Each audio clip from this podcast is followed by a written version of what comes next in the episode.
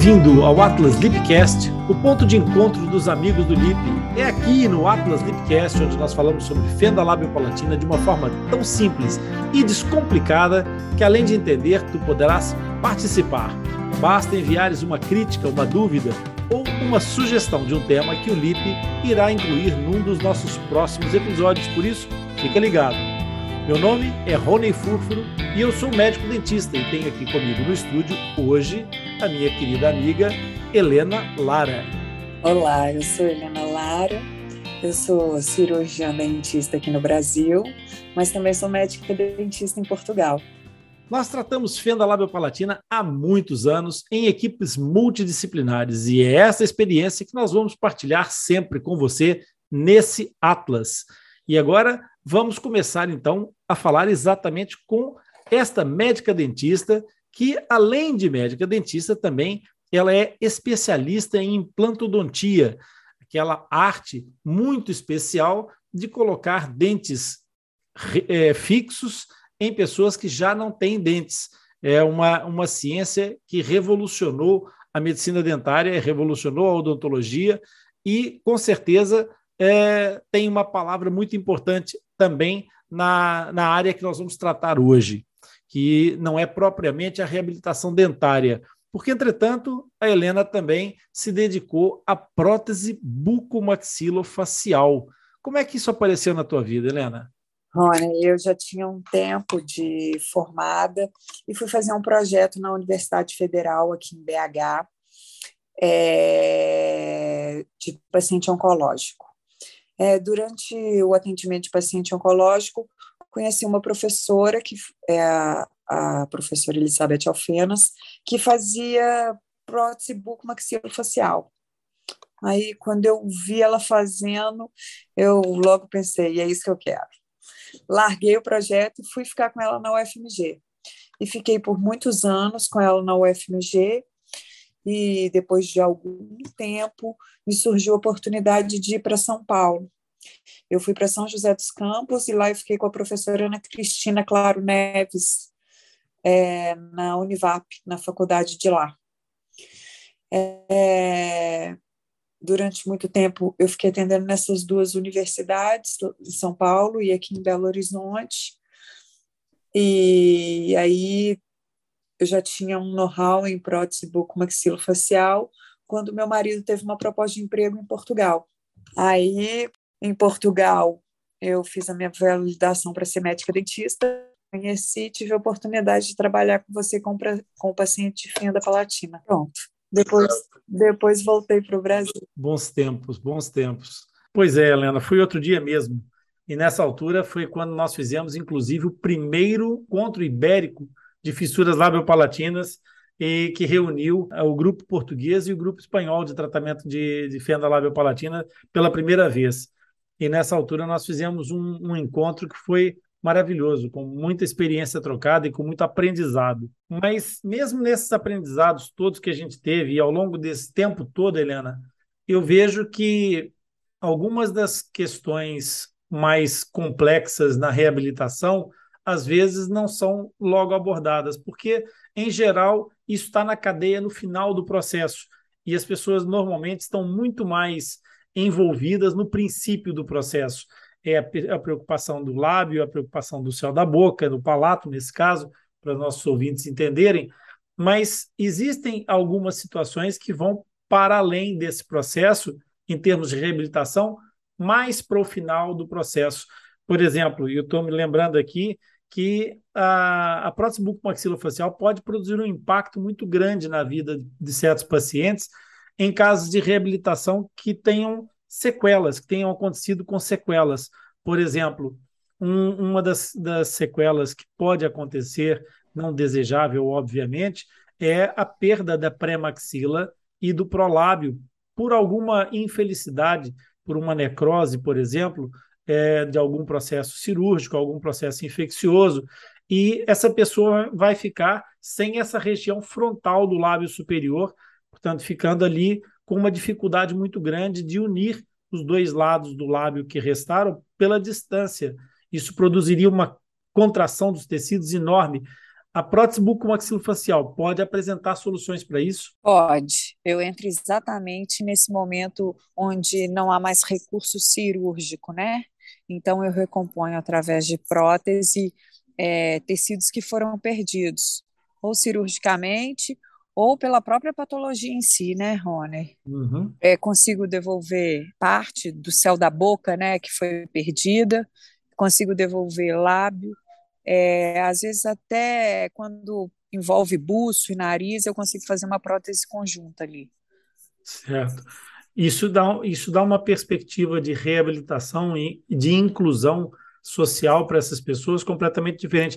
A, a tua experiência com, com a realização, com, com o sentimento de, de recuperação da, da, sua integridade por parte das pessoas deve ser incrível, né? É, tem um ponto que é interessante, sabe, Rony? Apesar dessa ser a pergunta sempre quando me abordam, é, quanto à satisfação do paciente, mas a verdade é que logo que eu coloco uma prótese dessa, que é de muito impacto, porque a imagem da pessoa quando ela se olha no espelho não é a imagem que ela quer, não é a imagem que ela tinha, é uma imagem que eu consegui produzir dentro das minhas limitações. Por exemplo, às vezes ela tinha um nariz mais fino e diante do que eu encontro, eu tenho que fazer um nariz mais mais extenso. Então, eu não consigo reproduzir como ela era antes exatamente, né? Então, o primeiro impacto é de não ser aquilo que ela desejava. Mas, ao longo de, um, de pouco tempo, o paciente começa a incorporar aquela prótese na imagem dele e ter uma percepção de que socialmente aquela imagem é muito melhor do que sem a prótese. E aí que a coisa muda. É, isso acontece mesmo na cirurgia plástica de uma forma geral, na cirurgia plástica que tem a questão estética, há um problema de identificação da, da, da identidade visual.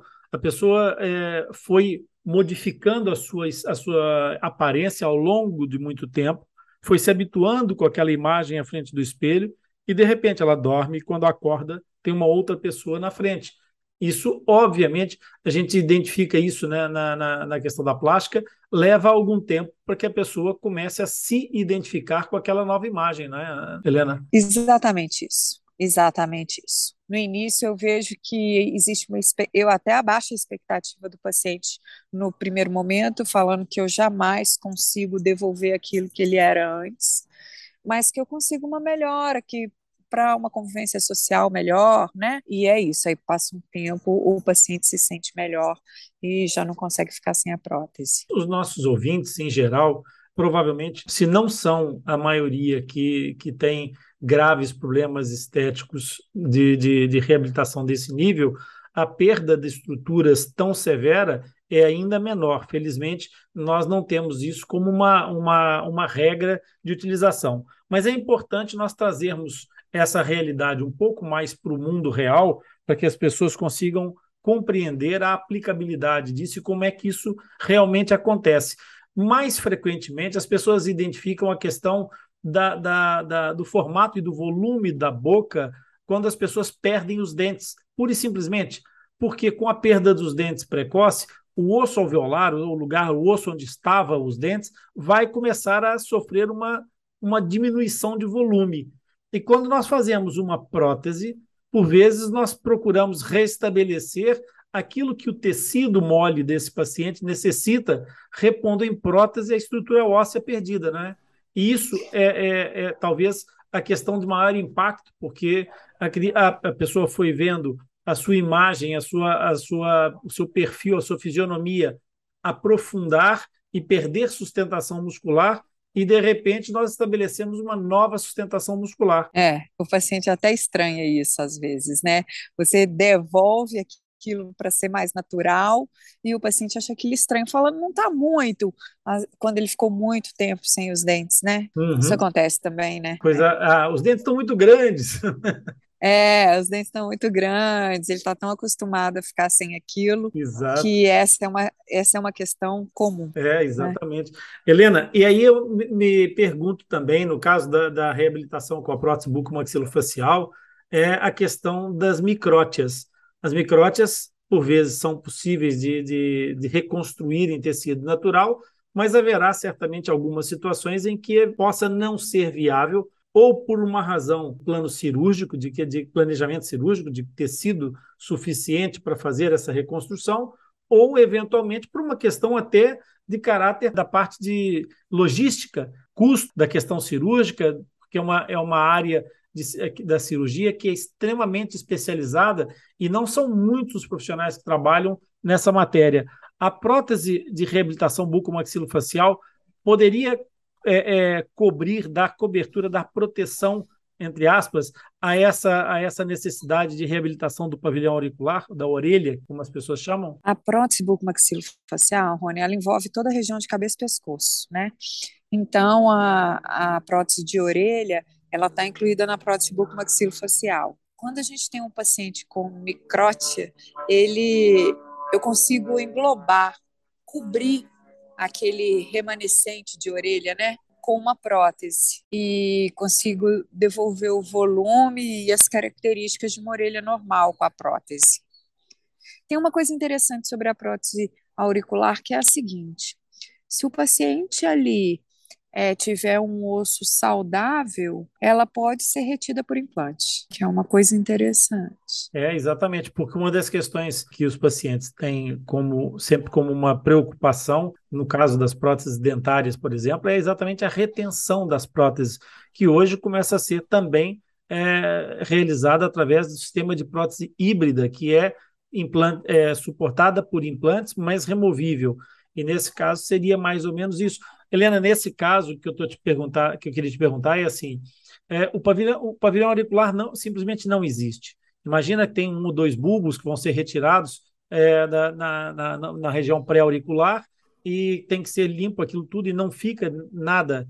Como é que, como é que poderia ser feita essa reabilitação de forma a dar a esse paciente é, capacidade estética e com a estabilidade necessária, porque os pacientes conseguem visualizar aqui na boca, dá para encaixar na gengiva, mas aqui do lado, se não tem a orelha, vai prender aonde? Seria essa a preocupação do, dos pacientes. É, para a prótese de orelha, a gente tem dois tipos de retenção. O primeiro, e eu posso dizer que é o mais comum, tá?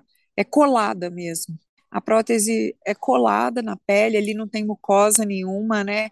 Então, é, a cola ela funciona muito bem. Fica colada, a prótese dura um, bastante tempo colada, bastante tempo que eu quero dizer, a de orelha fica colada aí uma semana. A outro tipo de retenção é sobre implantes. Faz o implante na mastoide, né? E faz uma barrinha, a prótese vai lá e clipa essa barrinha com clips mesmo. Vamos, vamos e ela fica retida ali com o implante. Vamos traduzir isso aqui para os nossos, nossos ouvintes. Namastoide uhum. é, não, não tem nada a ver com namastê. É, é uma outra história. Há hum. uma protuberância óssea no crânio. Não.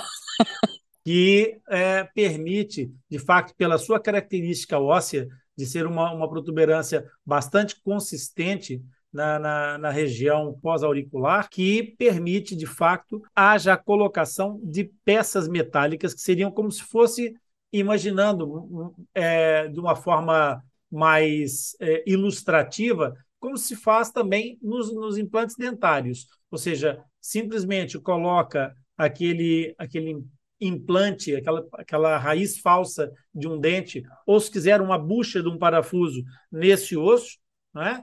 Depois é colocada uma estrutura sobre esse parafuso que, que funciona depois é, como ancoragem para essa prótese e ela vai funcionar então como se fosse aqueles botões de pressão das camisas, não é, Helena?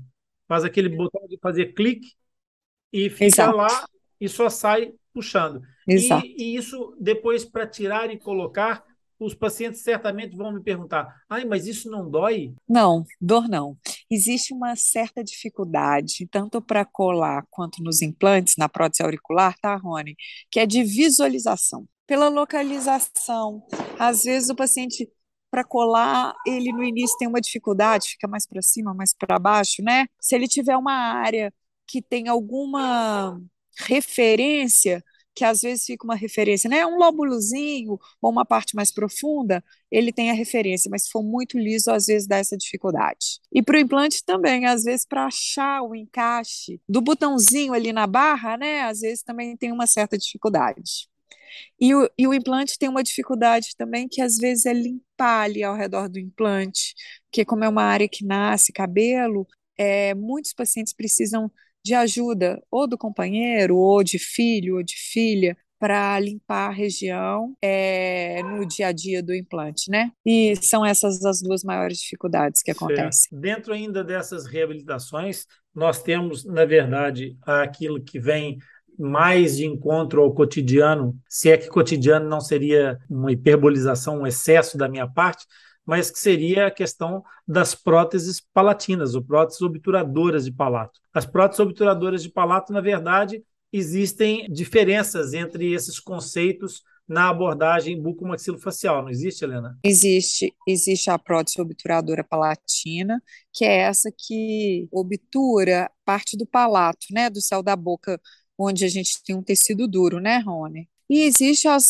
as próteses faringianas, que já vão obturar lá atrás, a uma passagem mais no tecido mole, né? Então, na verdade, nós estamos a falar da prótese que separa essencialmente a cavidade oral da cavidade nasal, como prótese do palato, ou seja, que repõe a estrutura do céu da boca, da abóboda palatina rígida, que nós chamamos ali de palato duro, e existe a prótese faríngea que vai restabelecer a função do palato mole, que é aquela parte do céu da boca que se mexe lá atrás, não é isso? Exato. Todas duas acabam por exercer uma função importante no ponto de vista da fala, não é, Helena? Todas duas têm, cada uma na sua função, mas ambas elas têm ação sobre a, a questão da fala. Sim, as duas têm uhum. ação na fala e na alimentação, né, Rony? Beleza. Essa, As duas. Essa questão da alimentação também é importante, porque muitas vezes os pacientes queixam de, de tendo uma boa fala, às vezes, notar o alimento passar pelo nariz, sair o líquido pelo nariz, etc. Isso com a prótese do palato propriamente dita, nas situações de fístulas, ou mesmo daquelas zonas da junção dos três segmentos da maxila, a pré-maxila e os dois segmentos laterais, ali por trás dos dentes da frente, geralmente é uma zona crítica para abrir uma fístula. Nesses casos, essa prótese vem resolver bastante esse problema. Vem resolver bastante a questão da passagem do alimento, uhum. que é uma dificuldade social, né, Rony? É uma dificuldade quando se pensa em comida com é, refeições como sendo um momento social, de família principalmente, né? Então, e junto já consegue Exatamente. melhorar bastante a voz anasalada. Porque vai criar uma ressonância, uma câmara de ressonância isolada, não é? Acaba por fazer um bloqueio acústico dessa cavidade oral da cavidade nasal. No caso da prótese velofaringe, ela não é uma questão de acústica, mas uma questão de direcionamento do fluxo de ar. Eu acho que assim até fica mais, mais perceptível para as pessoas. Uma coisa é a caixa de ressonância dentro da boca, dentro da cavidade oral, e outra coisa é o fluxo de ar que vai ser gerido passando para frente ou para cima, consoante a necessidade do paciente em produzir certos fonemas. Pode ser assim, não pode? Explicação? Exatamente, perfeita explicação. Helena, essa questão das próteses é mais simples fazer a prótese palatina do que a velofaríngea, não é? Para o paciente Bem, também a adaptação é diferente. Explica para nós um pouquinho isso, por favor. A prótese palatina, ela é quase que imediata. Você colocou, o paciente já percebe que a voz dele muda. É, principalmente o acompanhante fala, não, a voz mudou. E aí eu já imediatamente põe um copo d'água e fala, vai lá, faz força para ver se passa. E aí já percebe. A velofaringiana não, ela já é mais difícil. Mais difícil de colocação do paciente acostumar que ali atrás vai ter uma prótese, né? E às vezes o paciente vai e volta na outra sessão e fala, ó, oh, ainda está acontecendo aqui do lado esquerdo, eu ainda sinto uma passagem, ou aqui está muito alto e está pegando na hora que eu vou deglutir. Então, ela, ela tem um pós, né, que dá um pouquinho mais de trabalho. É, na, na, no protocolo concreto das, das fendas, as terapeutas começam o trabalho de dessensibilização da região posterior antes mesmo é, da gente passar a confecção da prótese. A gente faz um período de, de sensibilização com zaragatoa, depois a gente confecciona um bulbo de trabalho com uma alça de, em que a terapeuta trabalha, a fonoterapeuta nesse caso, trabalha a estimulação e a colocação da prótese na região onde o bulbo vai ficar. A criança treina, ou o adulto, conforme for o caso, treina com um bulbo real e depois a gente faz a, a união da prótese palatina de sustentação com a parte velofaríngea para então começar essa fase do trabalho. E aí, como é que como é que essa parte, como é que o paciente vai poder ter um melhor selamento periférico? Que recursos é que há para que esse, esse escapezinho que ficou a mais consiga também ser vedado? O que, que se usa aí? Esse bulbo, Rony, que você usa aí é de acrílico, não é? É, de acrílico. De acrílico. É, eu faço esse bulbo de acrílico, assim, e depois eu reembaso isso com material soft. É, exatamente. Aqui também. Era exatamente é, aí que eu queria chegar. O material acaso, soft, explica para as pessoas o que, que é esse material soft que a gente usa, Helena. O material soft é um pó com um líquido que eu manipulo e consigo uma consistência assim um pouco pegajosa. E eu vou lá ao redor do bulbo, coloco onde eu acho ali que seja a região, passo um adesivinho, né, para ele colar ali e vou para a região. E coloco a prótese na boca. E peço para o paciente fazer alguns sons, uhum. um, um A mais longo, A, um KKKK, para fechar ali, movimentar a musculatura e conseguir um melhor vedamento. Okay. Por acaso, Rony, quero, quero contar uma, uma coisa para você, eu não sei se você lembra, um paciente que a gente fez um obturador faringiano junto no hospital, e você, para mim, fez uma extensão com um metal mais, mais largo. Fio e meio. É, filme e meio, aquilo, é.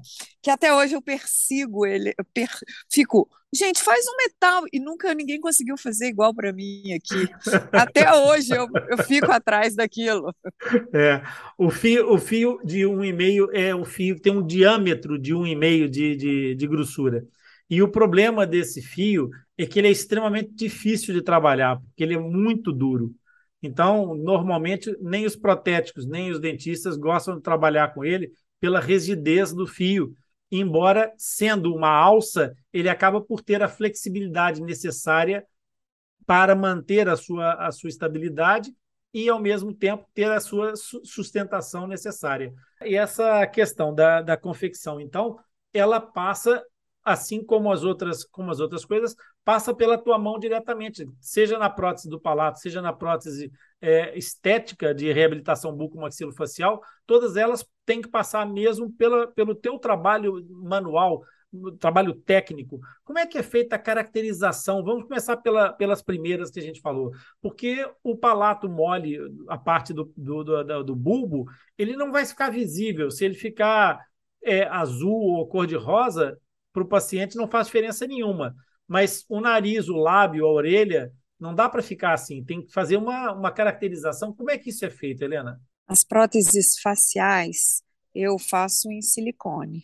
Uhum. Então, eu esculpo essa prótese, eu provo no paciente, vejo se está tudo ok, se gostou e tal, e depois eu eu transformo isso em silicone, né? Através de gesso, moldo aquilo, tiro a cera e ponho o silicone.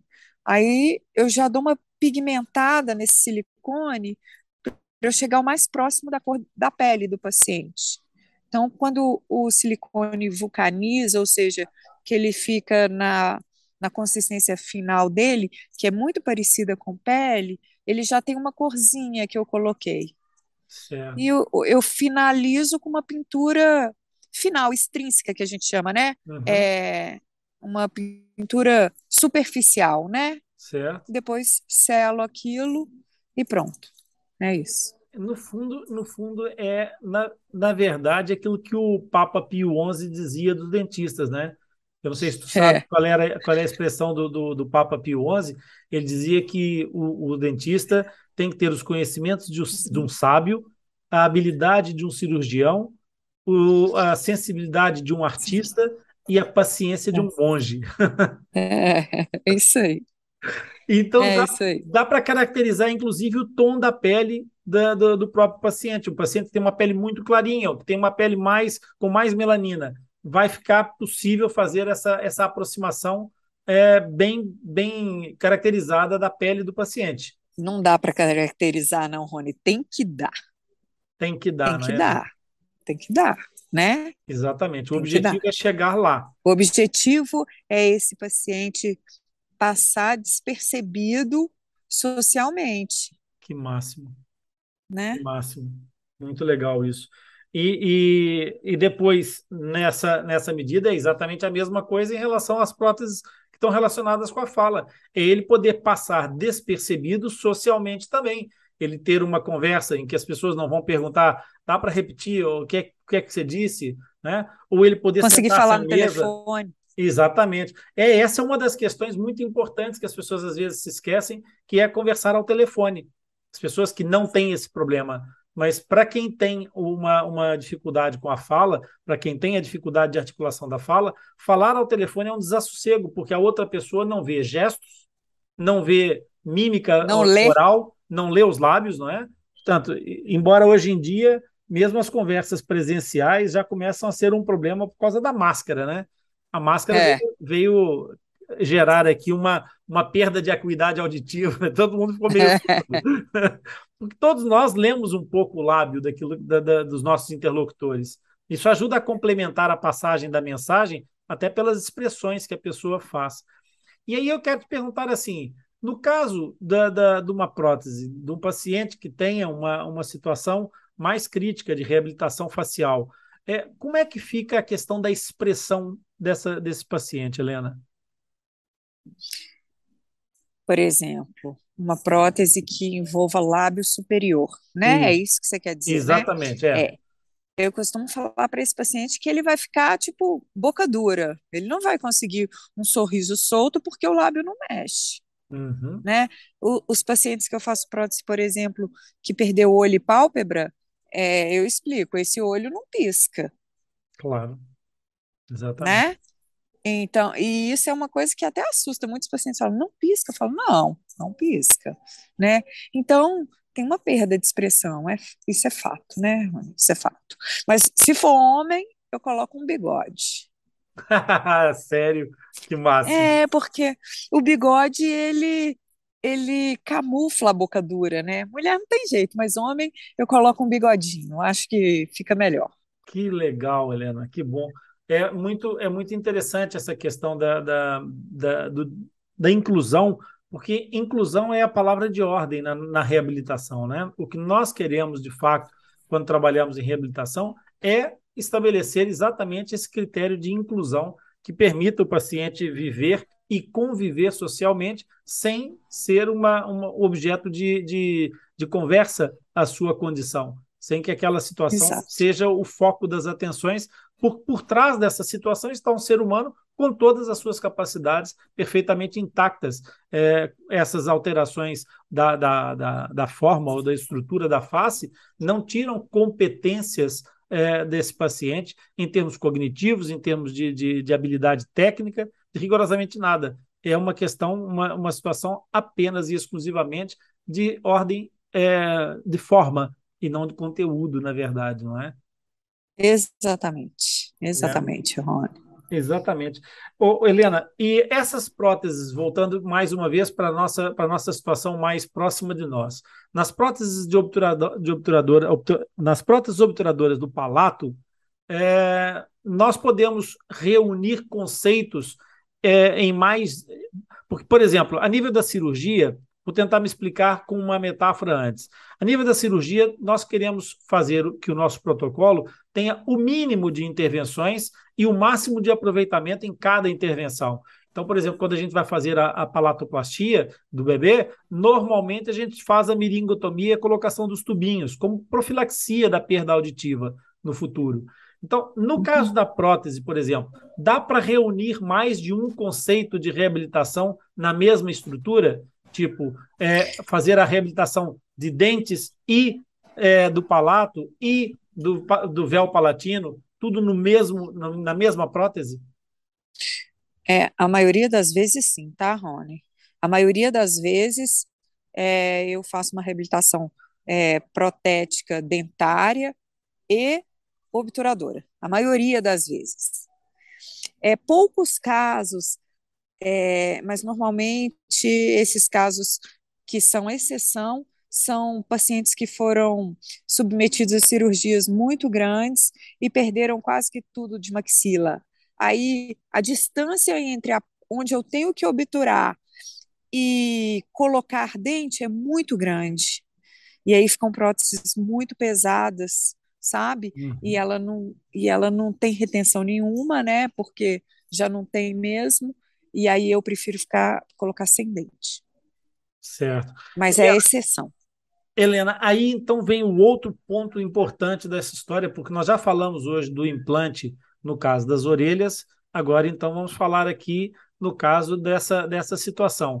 Quando a maxila é atrófica mesmo, quando a maxila é muito pouco, tem muito pouco osso, é, ou, quando, ou quando esse paciente já não tem dentes, porque algumas das próteses obturadoras são dentomulco suportadas, ou seja, são suportadas pelos dentes e pelo contato com a gengiva, certo? Certo. Se não tiver dentes nenhums, é uma, uma perda completa. Já, perderam, já perdeu os dentes, ou por alguma situação patológica, ou por, ou por agenesia de alguns elementos, seja o que for, a quantidade de dentes é zero ou tem um, um número de dentes insuficiente para sustentar essa prótese. Que solução é que a gente pode apresentar para esse paciente é, ter a sua prótese obturadora de palato funcional e estável? A gente tem dois caminhos aí, né, Rony? Tem uma prótese total, que é a dentadura comum, que uhum. se o paciente tiver o osso do rebordo, onde a prótese encaixa, a gente consegue fazer prótese total. Uhum. É fazer a dentadura convencional com a extensão, por exemplo, para a obturação faringiana. Uhum. Dá, dá, fica ok. É, agora, a gente sempre tem a opção de colocar implante e fazer uma prótese implanto suportada ou implanto muco suportada, né? É, para esse tipo de paciente que não tem a retenção do rebordo. Também é uma opção. Uhum. E nesses né? casos, por exemplo, no, no, caso, os pacientes podem ter a dúvida do seguinte: ah, mas eu tenho fenda, onde é que vai colocar os parafusos? Há recursos dentro da implantologia para cumprir essa função, não é, Helena? É, na verdade, a gente precisa de saber da disponibilidade óssea através de uma tomografia, né? Uhum. Com a tomografia, a gente vê ali a disponibilidade óssea e planeja onde se pode colocar o implante, né? Certo. E isso vai, vai possibilitar, inclusive, o estudo da, da volumetria óssea e, eventualmente, até da perspectiva de colocação de, de, de estruturas secundárias, ou seja, de transplante ou de enxerto ósseo também é possível. É possível, é. Cirurgias maiores, mas é possível.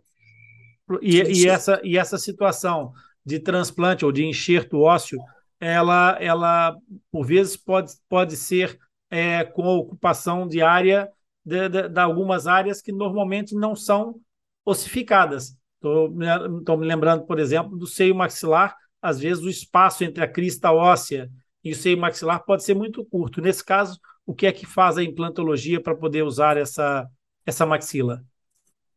A gente faz um levantamento da membrana do seio, né?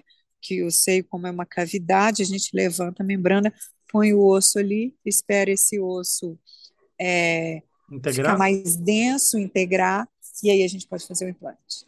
Que legal. Então, para as pessoas perceberem que os recursos que existem em termos de, de, de sustentação das próteses ainda são bastante. A, a gente, é, como, como, como diria o meu avô, a gente esperneia bastante até antes de desistir de qualquer coisa, não é, Helena? Há, ah, sempre, uma, há sempre, um caminho para chegar lá. Uhum, com certeza. Então, é, eu estou na rir aqui porque os meus avós são sempre tão presentes na minha vida que muitas pessoas que trabalham comigo dizem assim: eu conheço melhor os teus avós, a tua avó especialmente, do que a minha, porque eles estão sempre muito presentes aqui.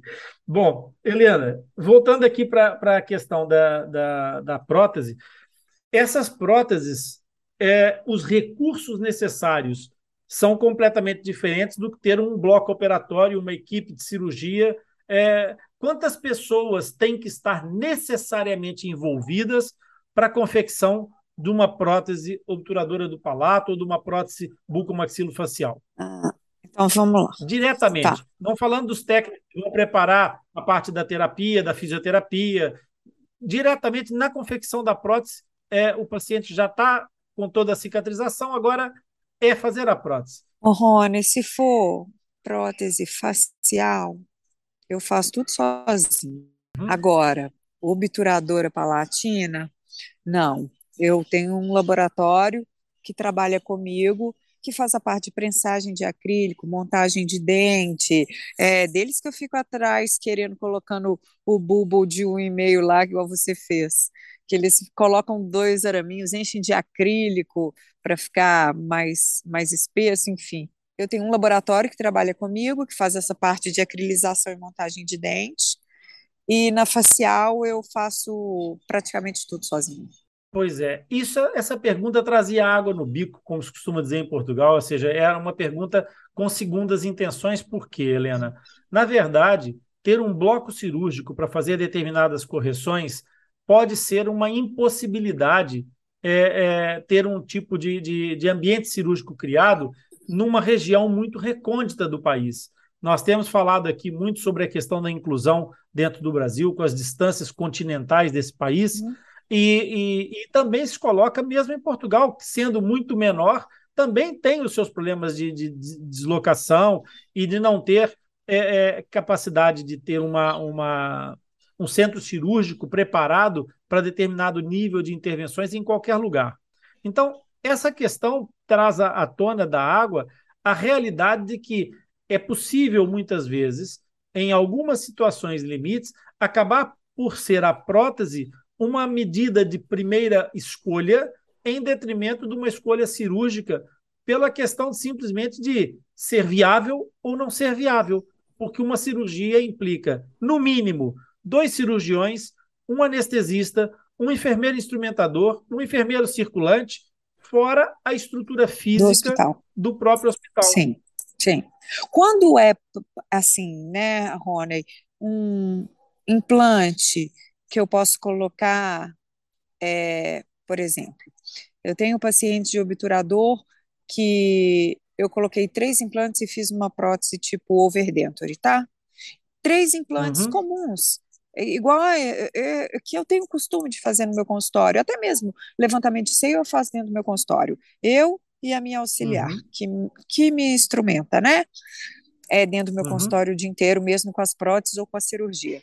Mas quando é uma, por exemplo, é implante para região de prótese de orelha, aí já tem que ser hospitalar. Certo. Mas no caso concreto, esse paciente pode ir fazer uma, uma, uma colocação do implante nessa área hospitalar, é, mas não, não, não implica uma equipe tão grande assim para fazer assim, esse, essa área de implante. Ele pode fazer isso a nível ambulatorial, eventualmente, no, no, no serviço de estomatologia, por exemplo? Hum, é porque aí em Portugal, aqui a gente não tem separado serviço de estomatologia igual tem aí, né, Rony? Então isso faz uma ah, tá. diferença, tá. né? Aqui, a prótese, uhum. por exemplo, você vai colocar um implante, tem um trâmite um pouco mais complicado de colocar um implante é, auricular é, e o hospital. Existe um trâmite mais complicado porque, por conta de não ser o comum, a verdade é essa. Então, entrar uhum. com o implante dentro do hospital, existe um trâmite que dificulta um pouco. Claro, compreendo. Mas isso, Helena, o que eu tô, o que eu estou tentar chamar aqui nem, não, é, não é propriamente essa, essa questão da, da parte mais de, de logística material. O que eu queria dizer é o, o profissional que vai colocar um implante nessa zona da, da, da, do mastoide, do processo mastoide, na, na, na base da, da, do crânio, esse, esse profissional não normalmente não tem que ser um profissional com o nível de habilitação técnica de um cirurgião ah, que faça uma reconstrução da micrótia. Ah, não, não. É, é um procedimento mais simples do que reconstrução, com certeza. E, e, tecnicamente mais acessível. Ou seja, a quantidade de tempo para formar um profissional para fazer isso é com certeza mais acessível do que a técnica de reconstrução do certeza. Certeza que sim. Não é?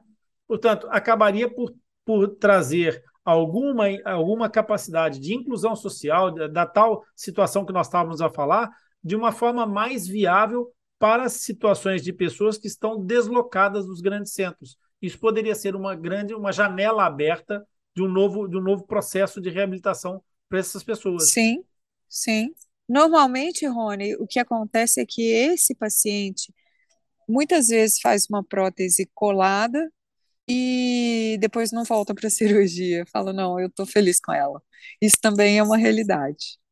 É uma, é uma, é uma questão que pode ser é, é, ilustrativa para que as pessoas possam perceber que existe uma janela de ação aqui que pode ser útil e importante. Porque o que me, o que me, me, me traz a, a baila é que muitas vezes há, há certas fases do desenvolvimento que são especialmente complicadas. E a uhum. adolescência é uma fase complicada, Helena. Os adolescentes, assim como as crianças muito jovens, por volta dos seus seis aninhos, né? Uh, os adolescentes também são um pouco cruéis, regra geral. E essa, e essa crueldade, a minha preocupação é exatamente a questão da, da, da tal, mais uma vez, a questão da inclusão. Ou seja, nós podemos pensar que, eventualmente, esses pacientes já poderem contar com uma reabilitação de forma nesta fase pode tra trazer uma qualidade de inclusão social entre os seus pares adolescentes bastante mais, bastante mais confortável para essa passagem. É, sim, sim. É maravilhoso. Se consegue isso, é maravilhoso, né, Rony? Helena, a pergunta que não quer calar agora é, é essas próteses, elas são, é, existem é, a coberta sob proteção do Sistema Único de Saúde? Olha, Rony, é, Existem muitas faculdades que atendem esses pacientes. É, muitas universidades federais têm a prótese bucomaxilofacial como disciplina optativa, sabe? Não obrigatória. Então, normalmente, os pacientes que não têm condição de pagar um serviço é, num lugar que as próteses sejam cobradas são atendidos nas faculdades.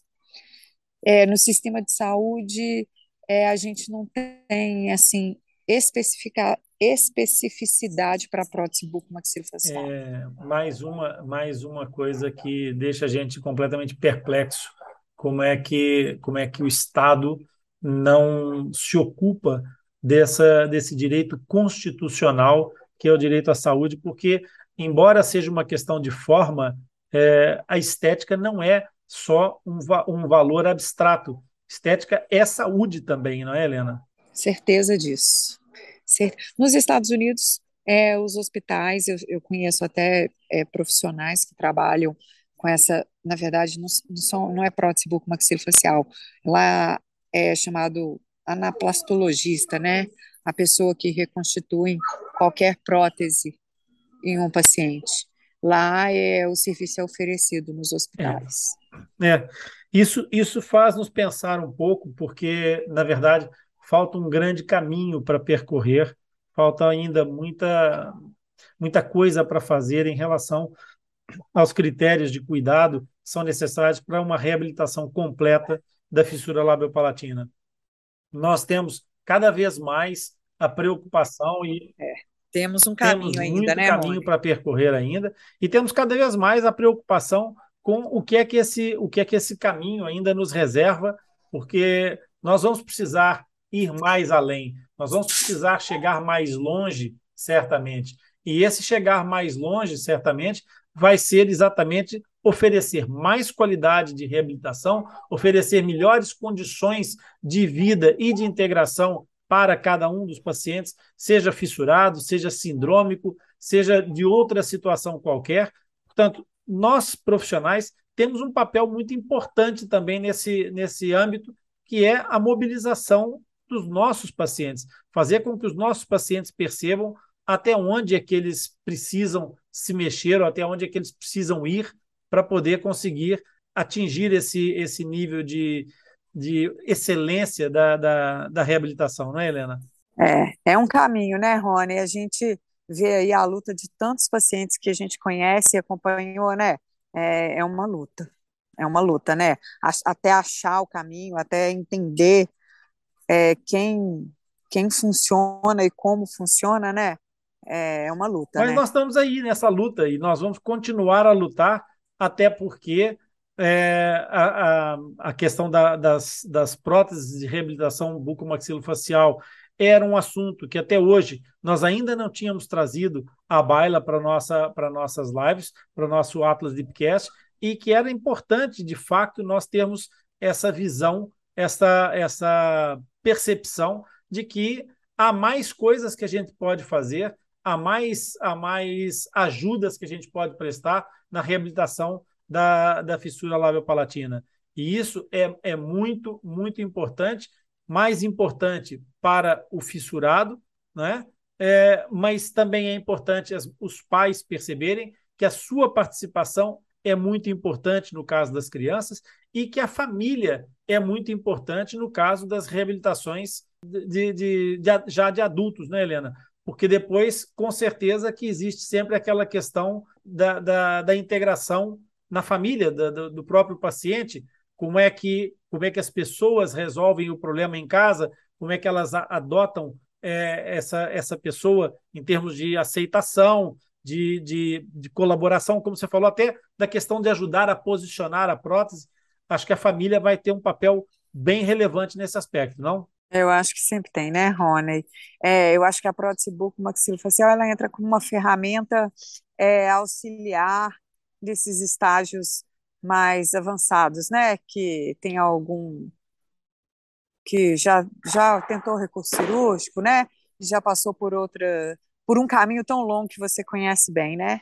E, e a família é essencial, acho que em todos os em todos os, os passos, né? Desse dessa reabilitação. É isso aí, gente. Então, quem está no, me ouvindo agora, eu tenho uma pergunta para fazer.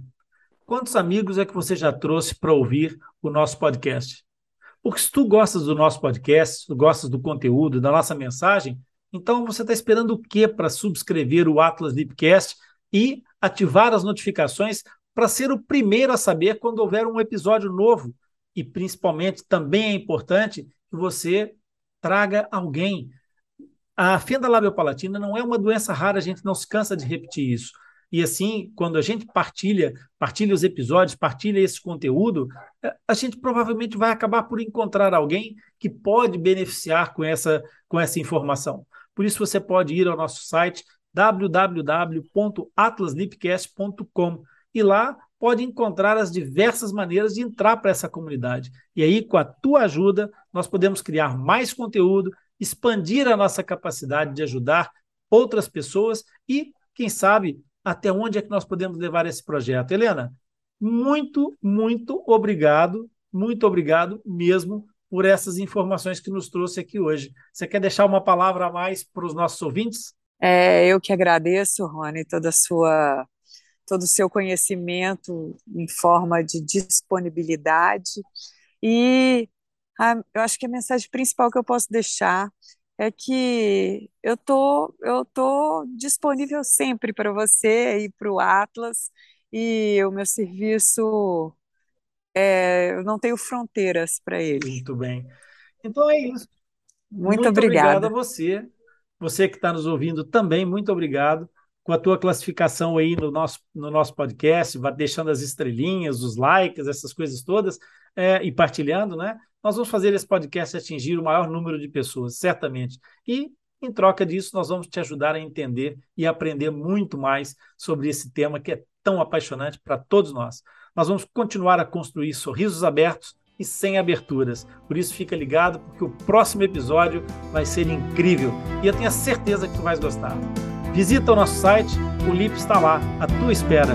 Obrigado pela tua audiência e por estares conosco nessa jornada.